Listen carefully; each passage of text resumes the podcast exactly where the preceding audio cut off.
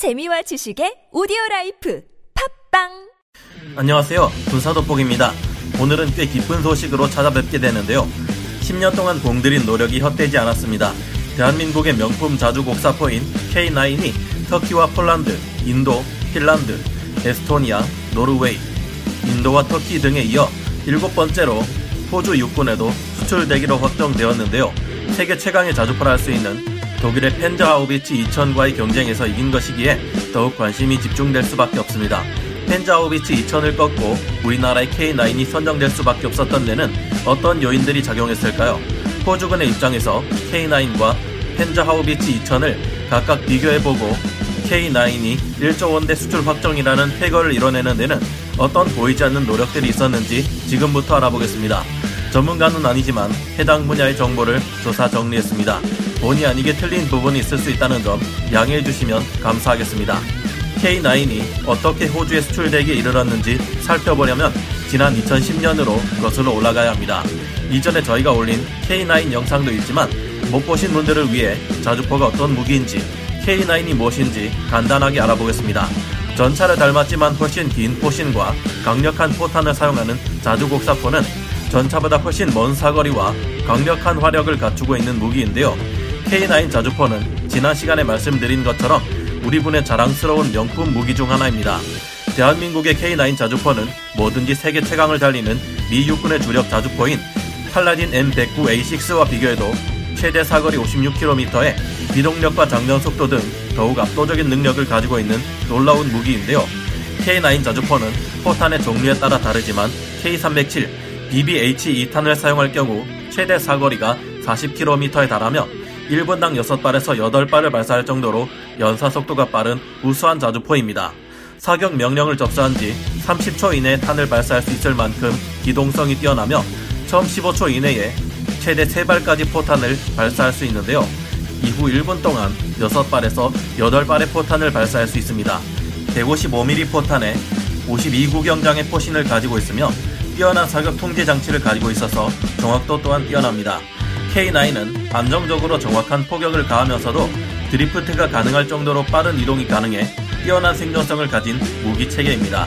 K9 자주 곡사포는 장거리 화력 지원과 실시간 집중 화력 제공이 주임무를 할수 있는데요. 사막은 물론 설원이나 험한 산지 등 다양한 환경에서 운용이 가능하다는 장점 또한 가지고 있습니다.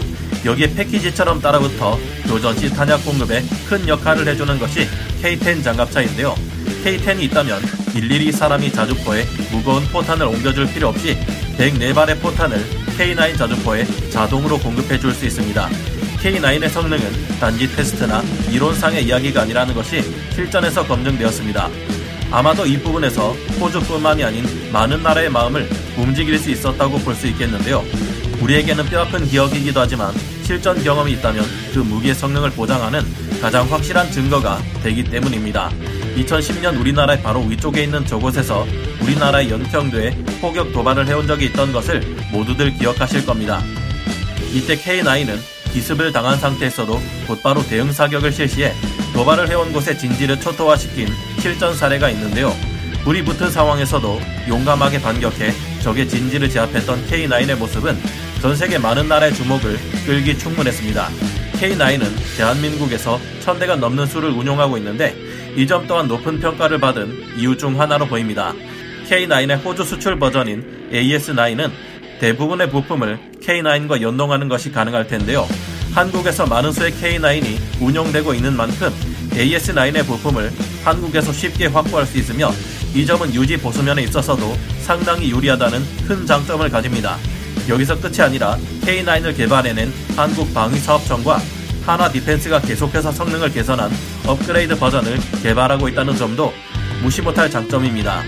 K9의 업그레이드는 거의 똑같은 AS9의 업그레이드에도 그대로 적용될 수 있을 가능성이 크니까요. 당시 호주는 육군의 차기 자주포 도입 사업에서 K9과 함께 독일의 펜저 하우비츠 2000 자주포를 비교하고 있었습니다. 독일의 자주 곡사포인 펜자하우비츠 2000은 전차인 레오파르트 2의 파생형이며 독일군이 1996년부터 운용한 자주포입니다. 세계 각국의 주력화된 자주포 중에서 가장 뛰어난 성능을 가지고 있는 것으로 오랫동안 명성이 자자했던 최강의 자주포 중 하나인데요. 하지만 문제가 하나 있다면 이후 개량이 제대로 이루어지지 않았다는 점입니다. 펜저 하우비츠 2000이 호주군의 자주포 획득 사업에서 한국의 K9에 밀린 이유는 우선 그 무지막지한 가격 때문입니다. 우리나라의 K9 호주 수출용 버전인 AS9과 탄약 운반 차량 AS10은 둘을 패키지로 합쳐도 가격이 60억 원대 정도인 반면 펜저하우비츠 2000은 한 대에 180억 원대의 높은 가격을 제시했습니다. 2010년 당시 호주 정부는 이 같은 높은 가격의 자주포를 들여올 여력이 없었고 우리나라의 K9 자주포의 수출용 버전인 AS9이 호주 육군 자주포 사업 우선 협상 대상자로 선정되었습니다. 그러나 한국의 K9 수출용 버전인 AS9 또한 좌절할 수밖에 없었습니다. 2012년 들어 갑자기 국방 예산을 삭감해버린 호주 정부에 의해 우리나라의 K9 자주포가 호주에 수출될 기회를 얻을 수 없었던 것이죠. 대신 호주군은 이미 가지고 있던 M777 견인포 19문을 추가로 도입해 총 44문을 운용하게 되었습니다.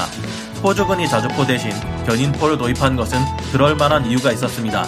M777은 견인포인데도 불구하고 경량화를 위해 티타늄을 많이 사용해서 비쌌지만 유지비용 면에서는 자주포에 비해 저렴할 수밖에 없습니다.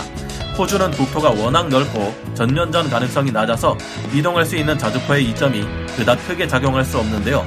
K9의 최대 주행거리는 360km에 이르지만 호주 대륙은 면적이 무려 750만 제곱킬로미터에 이르는 거대한 땅덩어리입니다. 이런 상황에서는 직접 K9을 이끌고 다니는 것보다 항공기에 견인포를 실어 나르는 게 더 효율적인 것이죠.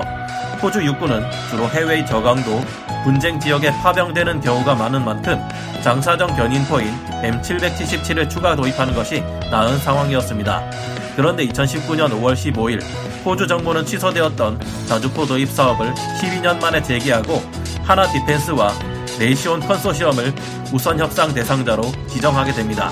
그리고 얼마 전인 9월 3일 호주 국방부는 하나 디펜스를 우선 공급자로 선정했습니다.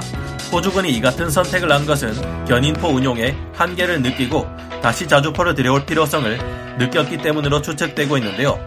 10년 전에는 필요가 없다고 했는데 왜일까요? 여기에는 두 가지 이유가 있습니다. 하나는 갈수록 남중국해의 진출 야망을 드러내는 세계에서 가장 많은 인구를 가진 그 대륙 국가를 견제하기 위함입니다. 그 대륙 국가는 갈수록 군사력을 크게 증강시키고 있는데요. 호주는 동맹국인 미국과 함께 그 대륙 국가의 진출을 견제해야 한다고 생각한 듯 보입니다. 호주의 해군뿐만이 아니라 기상군의 화력까지 성장시켜 미국과의 합동작전 능력을 높이겠다는 것인데요. 그러기 위해서는 M777 견인포보다 더욱 강한 화력과 성능을 가진 자주포가 필요할 것입니다. 호주는 얼마 전인 7월에도 미국, 일본과 대규모 연합훈련을 실시함으로써 동맹국의 입지를 증명한 바 있는데요. 또 한 가지 이유는 호주 진롱 지역의 경제난과 관련이 있습니다. 미국의 자동차 회사인 포드는 1925년 호주 진롱에 공장을 열어 수십 년간 운영해 왔지만 2016년 진롱에서 완전히 철수해 버렸습니다. 이때 갑자기 일자리를 잃은 진롱 시민들의 불만은 커져갔고 이에 올해인 2020년 5월 스콘 모리슨 호주 총리는 해외 기업의 자주포 공장 유치 계획을 총선 공약으로 발표했습니다. 우리나라의 하나 디펜스는 거의 10년 만에 찾아온 이 기회를 놓치지 않았습니다.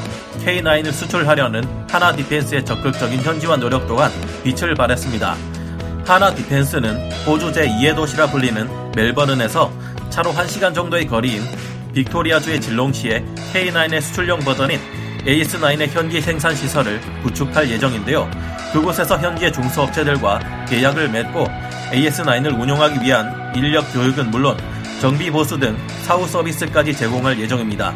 미래의 흐름에 맞게 K9은 완전한 무인화를 통해 운용 병력 없이 앞으로 원격 조종이 가능해질 것이며 사거리 100km급의 활공탄 또한 운용될 것이라 하니 업그레이드의 용이성 또한 포기할 수 없는 장점입니다.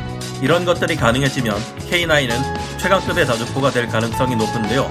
저렴한 가격, 유지 보수의 편의성, 업그레이드, 적극적인 현지화와 사후 서비스 등 여러 방면에서 다른 자주포들에 비해 많은 장점을 가진 만큼 K9은 전 세계 최고의 베스트셀러 자주포가 되기에 부족함이 없어 보입니다.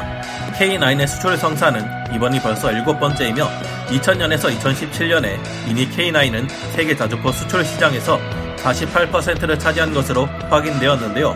분명 자랑스러운 일이지만 이럴수록 대한민국 방산산업의 효자인 K9의 신뢰성을 더욱 꼼꼼히 점검하고 엄격한 관리가 필요하다는 생각이 듭니다. K9이라고 해서 사건 사고가 없지 않았던 만큼 이럴 때일수록 가장 기본적인 것들 하나하나를 잘 점검해 이후에도 좋은 결과를 만들어낼 수 있었으면 하는 바램을 가져봅니다. 현재 또 다른 수출을 노리고 있는 AS21 레드백 장갑차 또한 호주의 수출이 확정되었으면 하는 생각도 하게 되네요. 그동안 많은 노력으로 우리 군사력의 위상을 높이고 국익을 가져온 K9과 하나 디펜스에게 축하와 감사의 말을 보냅니다. 그럼 오늘 군사 돋보기 여기서 마치고요. 다음 시간에 다시 돌아오겠습니다. 감사합니다.